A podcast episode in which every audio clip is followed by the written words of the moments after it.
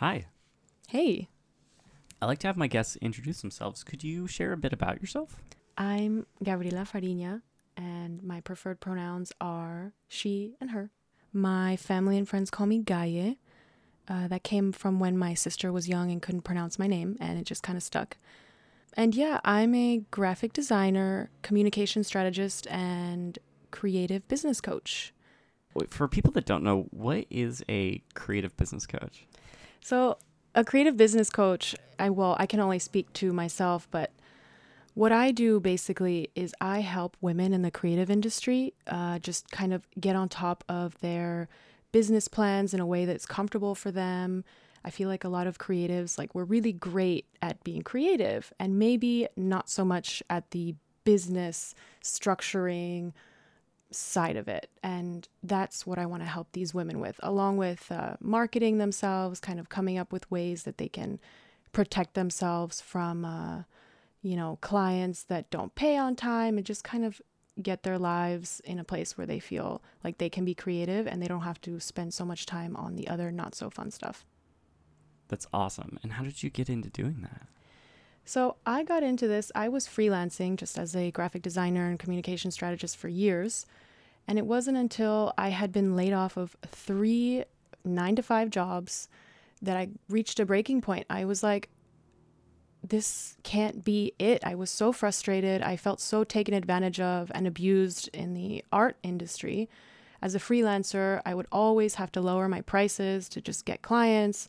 Whenever I would send out my price, you know, in an email, I would be trembling for that response. And for the most part, uh, people would just respond being like, that's a ridiculous number, when in fact, it's not a ridiculous number. You know, the creativity creativity is something that should be valued and it's something that we study and especially as designers, I feel like people think that design is such a subjective thing, but it's not always. There's a lot of study that goes behind it and psychology and that's not something that should be downplayed and it's worth paying for. You know, if someone's going to hire you for your expertise, they should be able to expect to pay you fairly so that you can live. Completely. And I'm really sorry to hear about the three layoffs. That's that can't be easy.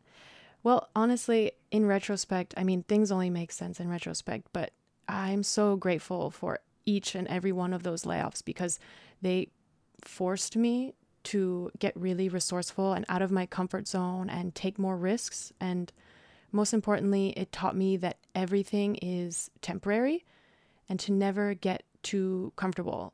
And also just to know that have that confidence in myself that I can start over from zero and just kind of like go even higher than I was before. You've said before that you're not so much a freelancer, but an entrepreneur. Maybe you could talk about what the difference is. Yeah, so the main difference I would like to believe about a freelancer versus an entrepreneur, in my own perspective, um, how I feel after having been a freelancer for so long and now just owning the fact that I call myself an entrepreneur, is that as a freelancer, I would search job postings, I would look for people who needed specific work to be done. But now, as an entrepreneur, I know exactly what I offer. It's in packages. So every time I get a new client, I already know exactly what I'm going to give them. And I go out and I search for these clients. I don't wait for them to search for me. And I think that that's the main difference in the fact that I don't have to reinvent the wheel every time I need a new project or I need, you know, a new uh, source of income. I already know what I offer and I go out and I seek the people that I could help with what I have to offer. I usually ask my guests what is one piece of advice for individuals starting out in your field, which would be creative business coaching. But I think because you're a creative business coach, maybe you could give us some advice for people just starting out as creatives. I would say don't get too attached to one style or one program or one expertise. I would say, you know, you chose the creative industry, so everything that, that comes with that means reinventing your style, reinventing yourself, always keeping up with uh, new tools. And for me, like one thing that recently was a big challenge to overcome was that I was so into the same programs and I didn't really try to open my mind to new programs. And I now that I'm finally using these new programs like Figma or I realize like wow, there are so many amazing tools out there. Why have I taken this long? I wish that I was just constantly looking for new programs as opposed to just being like Adobe no matter what. So you were hardcore Adobe before. I was hardcore Adobe just because I thought that was the only thing. It was drilled into my head at school, and I was like, oh, school taught me, therefore I have to stick to that. But that's couldn't be any more false. So it's good advice to just try new things. Always try new things. That's good advice no matter what. yeah, true. Can't go wrong with that. What about for senior people, senior creatives? What advice do you have for them? For senior creatives, I would say remember how you felt when you started. And that goes for when you see a new creative starting off in the field. If you can mentor them in any way, do that. I mean, I'm sure we all have one mentor in our lives that we'll never forget. And we always think of them like, wow, I can't believe this person took the time to help me with that. And you can really make an impact in someone's life. And not only in that regard, but also remember where you started in the sense of when you're having a bad day or it's inevitable, like we are humans and we're always going to compare ourselves to the accomplishments of others. But just remember how far you've come compared to where you were when you started. And imagine yourself, you know, when you first started and you probably couldn't envision where you're standing right now. And if this younger version of yourself could see you now, they would probably be very proud. So just kind of live in that and take that with you. Your clients are women and women of color, Mm-hmm. and they probably, you know, unfortunately in the creative industry face a lot of uh, misogyny, racism, bigotry, white supremacy, patriarchy, etc., etc. that has always existed and seems right now to be just so ever present. What how, how do you deal with that and how do you help them deal with that?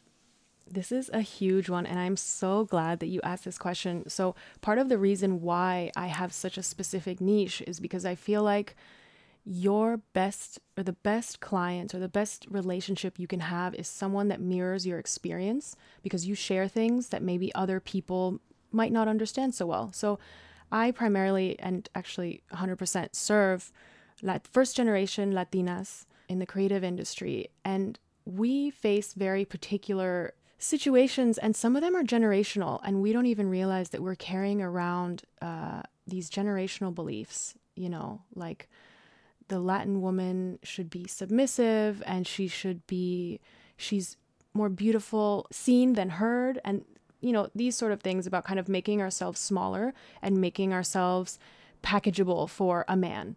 And we don't realize that this carries out into our professional life as well.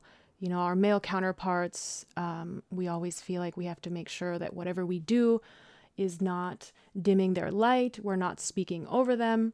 We have to be careful that we don't come off as too aggressive, especially, you know, Latinas, we have this uh, stereotype on us that we're spicy, that we have an attitude. And so that kind of stuff makes us dim our own light and makes us appear smaller. And what I try to help my clients with is to be like, no, there's absolutely no reason for you to make yourself smaller and make uh, everyone else around you feel comfortable before you feel comfortable.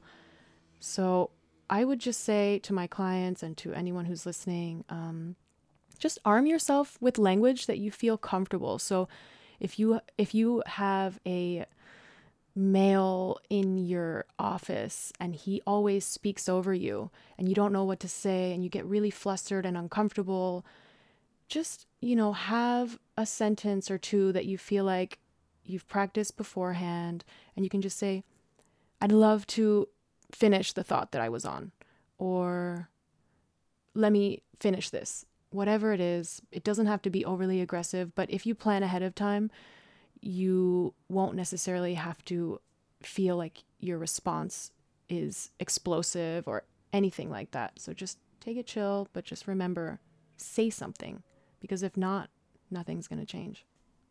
and and I don't think it's it's all their responsibility. I think all the the cis het white men in the room should be like, "Hey, let her finish what she's saying," or to go back, "What would you like to finish your thought?" So I think that there's a, a huge responsibility of like the oppressor group to help the oppressed. Yeah, I love that.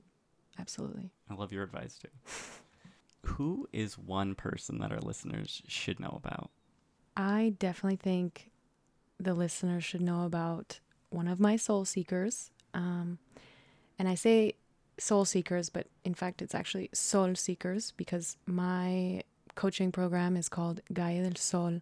And the whole thing is about seeking your soul. So, sol means sun in Spanish, okay? So, the whole point of, along with arming yourself with better business strategies and kind of navigating the world as a creative, but one that has the tools to be able to protect themselves, is also putting your mental, emotional, physical well being just as important as your work. So, seek the things that give you sun and that make you feel happy.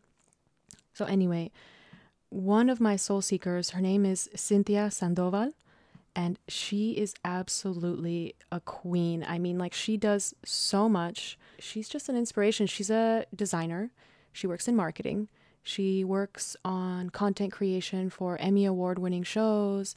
And at the same time, like, she is such a badass businesswoman, like, entrepreneur, but she's also hilarious. She's really funny.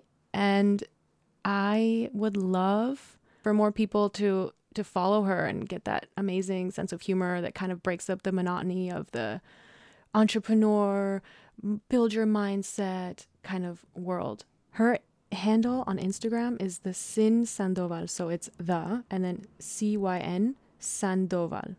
Followed.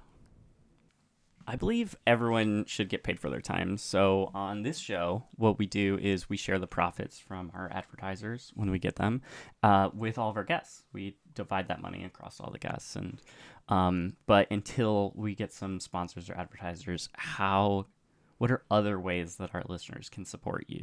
I have a page on Society 6 where I have these illustrations of women doing fun, empowering day to day stuff. And uh, 15% of the proceeds actually go to the Learning Disabilities Foundation of America. And I would absolutely love it if you guys would get on there and have some fun, see if you like any of the illustrations.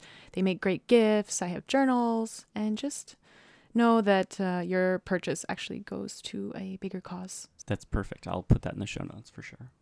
And where is the best place that people can find you? The best place to find me is Instagram for sure. I love your Instagram page. Everyone should definitely follow you. Thanks. It's Gaye del Sol. So it's G A Y E underscore D E L underscore S O L. I'll put that in the show notes as well. Cool. And is there anything else that you would like to say to our listeners before we go? One last thing I would like to say for creatives is to not be so attached to your title. And what I mean by that is you go to school, you get a degree, you call yourself a graphic designer, and then sometimes we don't realize, but even subconsciously, opportunities come our way and we say, oh no, that's not part of my expertise or that's not what graphic designers do. I just want you to constantly challenge that because it's really it's natural to box yourself into one thing because we love structure, but there's something really healthy about finding ways to kind of break out of that structure and you never know you will very likely surprise yourself with how much you are actually able to do as a creative. Oh, thank you so much for sharing. And thank you, Gabriela, for being on Bezier Podcast. Thank you so much. This was really fun. Oh, I'm glad you had fun. I had fun too.